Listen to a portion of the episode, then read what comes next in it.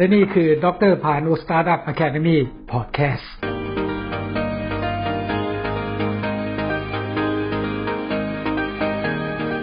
สวัสดีครับผมดร.ภาณุ ลิมมานนท์ครับ เรามาสู่ episode ที่ 3 แล้วนะครับ วันนี้ผมจะมาคุยในเรื่องผลลัพธ์การดำเนินการด้วยวิธีแห่ง Spirit ครับ ผมเรียกตัวนี้เป็น Result of Implement with Spirit หลักสูตรนี้เป็นหลักสูตรเชิงปฏิบัติเรียนรู้ได้ไม่จำกัดนะครับ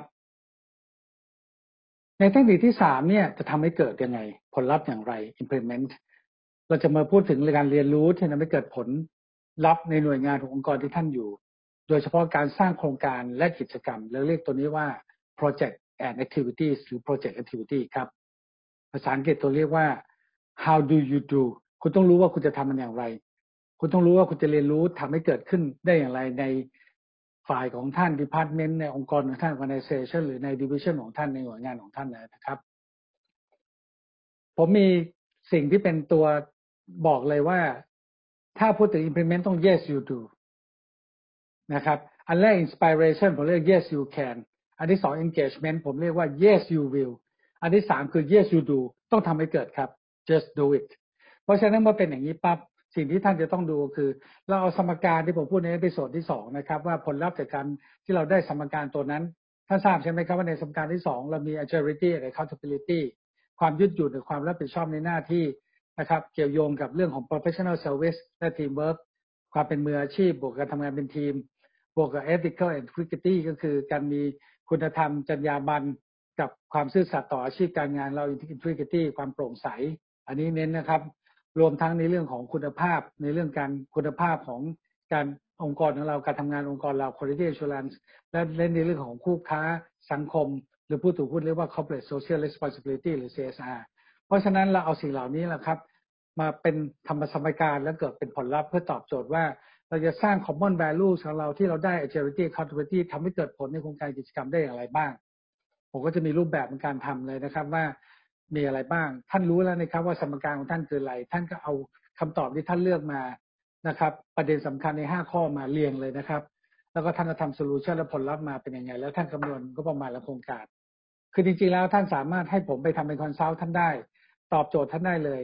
นะครับทำตอบคำถามห้าข้อ ปรับเท่ากับองค์กรท่านไม่ว่าท่านจะเป็นองค์กรที่ทำธุรกิจอะไร ไม่ว่าจะเป็นองค์กรระดับใหญ่ขนาดไหนหรือแม้เป็น SME หรือเป็นองค์กรระดับเล็กก็ตามทำได้หมด ผมยังเข้าไปจับจุดในเรื่องของทำ SWOT analysis ในเรื่องของดูเลยจุดแข็งจุดอ่อนของพนักงานของท่าน เพื่อที่จะตอบโจทย์ได้ว่าในการปรับในการทำ build skill up skill re skill ของพนักงานของท่านให้เหมาะสม จากการดูตัวนี้ได้ตั้งแต่ personal profile มาจนทั้งถึงระดับทีมนะครับทีมมาถึงระดับองค์กรได้เลย รวมทั้งการสร้างโครงการกิจกรรมเพื่อมาปรับเปลี่ยน โดยการเอา core value ของท่าน ถ้าไม่มีผมก็มีตัวอย่าง ผมมี dictionary ของ core value ให้ท่านได้อีก ยกตัวอย่างนี้นะครับ ผมมี behavior pattern เลยที่ท่านจะสามารถเอาตัวนี้มาเป็นการทำปรับดูหาพฤติกรรมที่ต้องการให้เป็นเพื่อเป็นตัวตอบโจทย์ในเรื่องของการเอา personal profile ที่ท่านรู้จุดแข็งจุดอ่อน รู้ในเรื่องของตัวพนักงานของท่านเลยว่ามีคุณลักษณะอย่างไร มาทำเป็น build skill จะสร้าง skill อย่างไร re skill up skill ได้อย่างไรนะครับ อย่างเช่นผมยกตัวอย่าง professional service เนี่ย ผมจะมีตัวหนึ่งที่เรียกว่า policy นโยบายที่สนับสนุนต่อค่านิยมเรียก policy balance scorecard เลย ให้ท่านรู้เลยว่าท่านจะต้องหาพฤติกรรมที่พึงปรารถนา design behavior ได้อย่างไร โดยใช้เทคนิค inspire engage implement ผมมีรายละเอียดเลยนะครับว่า professional space ต้องทำพฤติกรรมอย่างไร ก็จะตอบโจทย์เลยว่าจริงๆแล้ว ทักษะที่พนักงานของท่านมีตัวสกิลนี้มีอย่างไรบ้าง คือจริงๆแล้วเนี่ยทักษะเนี่ยมีผลต่อความเชี่ยวชาญนะครับ ความเชี่ยวชาญ expertise คือการที่ท่านฝึกปฏิบัติ มีผลต่อความ มาจากเรื่องทักษะที่ท่านมี ท่านกำลังครับ ท่านกำลังเข้าสู่ในเรื่องของ new normal เป็นวิถีปกติประทัดฐานใหม่ เพราะนั้นท่านจำเป็นนะครับ ที่จะต้องหา behavior pattern ของพนักงานของท่าน เพื่อตอบโจทย์ในเรื่องของ disruptive technology เทคโนโลยีที่เปลี่ยนแปลงสับพลันเพื่อตอบโจทย์ disruptive innovation ผมเคยพูดไปแล้วในที่ผมเคยสอนมานะครับว่า innovation ปัจจุบันในเรื่องวิถีปฏิบัติใหม่เนี่ยเราพูดถึง economy 4.0เนี่ยต้องเป็น continuous innovation นี่มุมของผมนะครับ เพราะฉะนั้นเรากำลังทำเรื่องของ retransformation นะครับ re-digital transformation เพื่อจะดูว่าเป็นอย่างไร ท่านก็ต้องเริ่มจากข้างใน in ไป out นะครับ เพื่อดู เพราะฉะนั้นเนี่ยตัวอย่างการทำงานเป็นทีมท่านก็จะเห็นพฤติกรรม ว่าพฤติกรรมที่ต้องการทำงานเป็นทีมเป็นอย่างไร มันดีนะครับ ถ้าท่านรู้จักคุณลักษณะของพนักงานท่านในเรื่องของ profile attributes ท่านรู้จักในเรื่องสไตล์การทำงานของพนักงานของท่านท่านรู้จักในเรื่องการตัดสินใจพนักงานของท่านท่านรู้จักในเรื่องของจุดแข็งจุดอ่อนพนักงานของท่าน ท่านสามารถมาหาดีไซน์ behavior ในการเปลี่ยนแปลงเพื่อมาทำสกิลเปลี่ยนปรับเปลี่ยนทักษะได้ ท่านจำเป็นมาก ๆ เลยครับ จากประสบการณ์ผมที่ท่านจะต้องมีในเรื่องการปรับทักษะและความชำนาญนะครับ ท่านควรจะต้องเติมในเรื่องค่านิยม ethical ให้กับพนักงานท่านอย่างไร มันมีคำตอบอยู่หมดนะครับ ว่าจะทำให้เขาตระหนักในคุณค่าที่มอบให้กับผู้มีส่วนได้ส่วนเสียได้อย่างไรบ้าง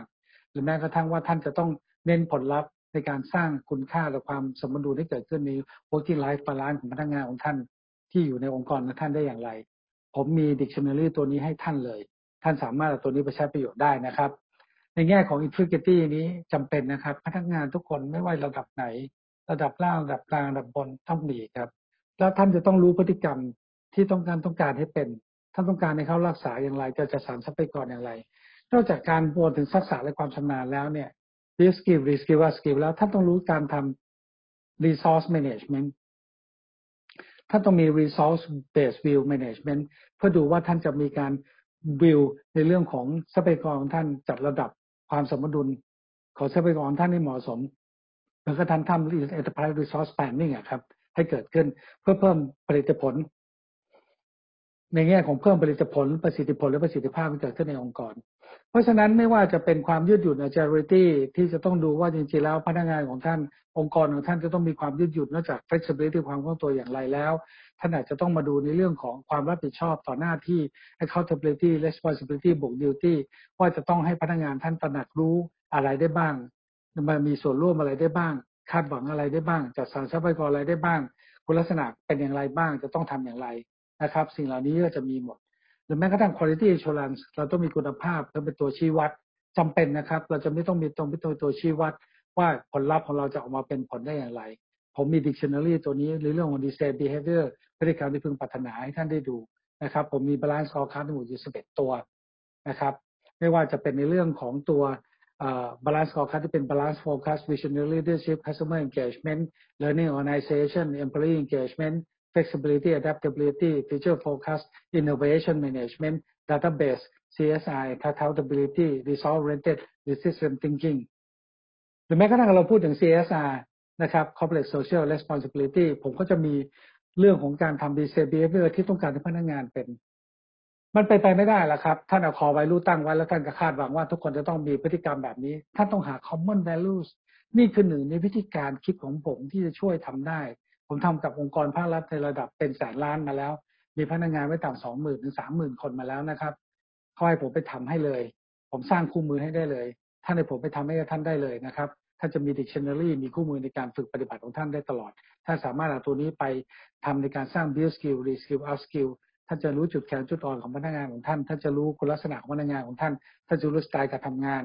แม้กระทั่งตัวท่านเอง ท่านจะสร้างทีมเวิร์กให้เหมาะสมได้อย่างไร จะแบ่งให้ได้อย่างไร เพราะฉะนั้นในการปรับประยุกต์เหล่านี้ผมกำลังพูดถึง new normal ที่ผมเรียกว่าเป็น disruptive personal competency skill ซึ่งเราเรียกเป็น up skill และ re skill หมายความว่าการนำ up skill เราจะปรับทักษะใหม่จากเดิมที่มีอยู่ในการใช้ดิจิทัลให้เข้ากับทักษะที่มีอยู่เดิมได้ไหมหรือการทำ re skill มันจะเปลี่ยนทักษะใหม่ที่ไม่เคยมีทำมาก่อน ที่จำเป็นในยุการทำ digital disruption ได้หรือเปล่าเรียกว่า re skill และที่สำคัญนะครับ ท่านจะสร้าง build skill multi intelligence การสร้างสติปัญญาทักษะที่หลากหลาย ไม่ว่าจะเป็นความสามารถในการใช้ภาษา การความสามารถในการใช้ตรรกะ logic ความสามารถในการเห็นภาพ big pictures ภาพใหญ่ ความสามารถในการทางด้านดนตรี หรือความสามารถในการสร้างความเคลื่อนไหวนะครับ body language ความสามารถในการความสัมพันธ์กับผู้อื่น interpersonal intelligence นี่สำคัญมากเลยนะครับ เพราะเราโซเชียลมีเดียมีผลกระทบอย่างใหญ่หลวงเลย ในปัจจุบันนี้ อันนี้ต่อไปความฉลาดในการเข้าใจตัวเอง ท่านต้องรู้จักเขารู้จักเรารู้จักตัวเองนะครับ Don't ask what the company can do it for you you better ask yourself what can do you can do for the companies ถามตัวเองสักว่าท่านทำให้บริษัทได้อย่างไรอย่าถามว่าบริษัททำอะไรกับท่านบ้างนะครับ และที่สำคัญความฉลาดที่เรียนรู้ธรรมชาติ โลกวันนี้มันแคบลงนะครับ มันเป็นลักษณะ globalization มากขึ้นโลกาภิวัตน์เพราะฉะนั้นเรากำลังพูดถึงที่สิ่งที่เกิดขึ้นในอีกซีกโลกหนึ่งท่านก็รับรู้แล้วว่าเป็นอย่างไร และที่สำคัญที่สุดท่านต้องมีความฉลาดในการตระหนักรู้ นะครับตระหนักรู้และใครกลวนได้ว่าอะไรเป็นอะไร อะไรถูกอะไรผิดนะครับ do the right things or do things right อันไหนคนมาก่อน งานด่วนมาก่อนงานใหญ่หรืองานใหญ่มาก่อนงานด่วนนะครับ และนี่แหละครับคือสิ่งหนึ่งที่ผมกำลังจะบอกท่านว่า มันเป็นสิ่งที่สำคัญมากนะครับ ว่าสิ่งที่เกิดขึ้นภายในองค์กรของท่าน ผมพูดมาแล้วนะครับ ใน episode ที่หนึ่งนะครับ ใน episode ที่สองและ episode ที่สามนั้นสิ่งที่เราเรียนรู้จากการเอา core values มาทำเป็น common values ผมมีเทคนิคในการทำแรงบันดาลใจ inspire yes you can ผมมีเทคนิคในการทำ engagement yes you will และที่สำคัญผมมีเทคนิคในการทำให้เกิดผล yes you do เพราะฉะนั้นสิ่งเหล่านี้แหละครับจะช่วยทำให้ท่านนำพาองค์กรท่านไปสู่ความสำเร็จได้ครับ และทั้งหมดนี้นะครับมาจากการจอดเรื่องหนังสือ 23 เล่มกับความสำเร็จของผมนะครับ ดรพานุลิมานนท์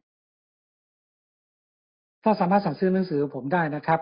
ผมมีทั้งหมดอยู่7แพ็กเกจด้วยกัน แพ็กเกจที่ 1 คือการเสริมสร้างความรู้กลยุทธ์และบริหารจัดการเชิงวิเคราะห์ครับมีทั้งหมดอยู่ 6 เล่ม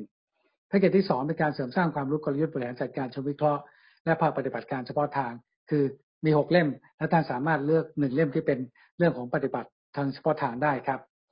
แพ็กเกจที่ 3 เป็นการเสริมสร้างความรู้ผู้ประกอบการการตลาดมีทั้งหมด 13 เล่มนะครับแพ็กเกจที่ 4 เป็น Startup มาถึงศูนย์ Business เริ่มต้นธุรกิจในเชิงปฏิบัติเลยครับมีทั้งหมด 16 เล่มแพ็กเกจที่ 5 เป็นการพูดถึง ภาพรวมทั้งหมด รวมทั้งกลยุทธ์และการบริหารจัดการนะครับเชิงวิเคราะห์และเชิงปฏิบัติมีทั้งหมด 22 เล่มครับแพ็กเกจที่ 6 เป็นเรื่องของการพูดถึงในสื่อเฉพาะทางของผมที่เป็น Booklet Toolkit 2เล่มท่านเลือกได้2เล่มเลยนะครับแพ็กเกจที่ 7 เป็นเรื่องของการสร้างแรงบันดาลใจ Inspiration มี Startup มาถึงศูนย์การบริหารศรัทธา และการปล่อยวางท่านสามารถสั่งซื้อหนังสือของผมทั้งหมดได้ที่โดยการสแกน QR Code at sign ในคลิกไอเดียหรือ Lazada หรือ online book market ของ thaibookfair.com นะครับ ในรูปแบบของอีบุ๊กท่านก็สแกน QR Code ได้นะครับ ของเว็บนะครับ ที่เป็น mobile e-book ครับท่านสามารถสแกน QR Code เพื่อดาวน์โหลดรายละเอียดในหลักสูตรทั้งหมดของผม 12 หลักสูตร หรือสแกน QR Code เพื่อดาวน์โหลดหนังสือจอดลึกหนังสือผล 23 ได้สู่ความสำเร็จ หรือแม้กระทั่งสแกน QR Code เพื่อติดตามรับข่าวสารเพิ่มเติมของผมนะครับ โดยการสแกน Assign ในคลิกไอเดีย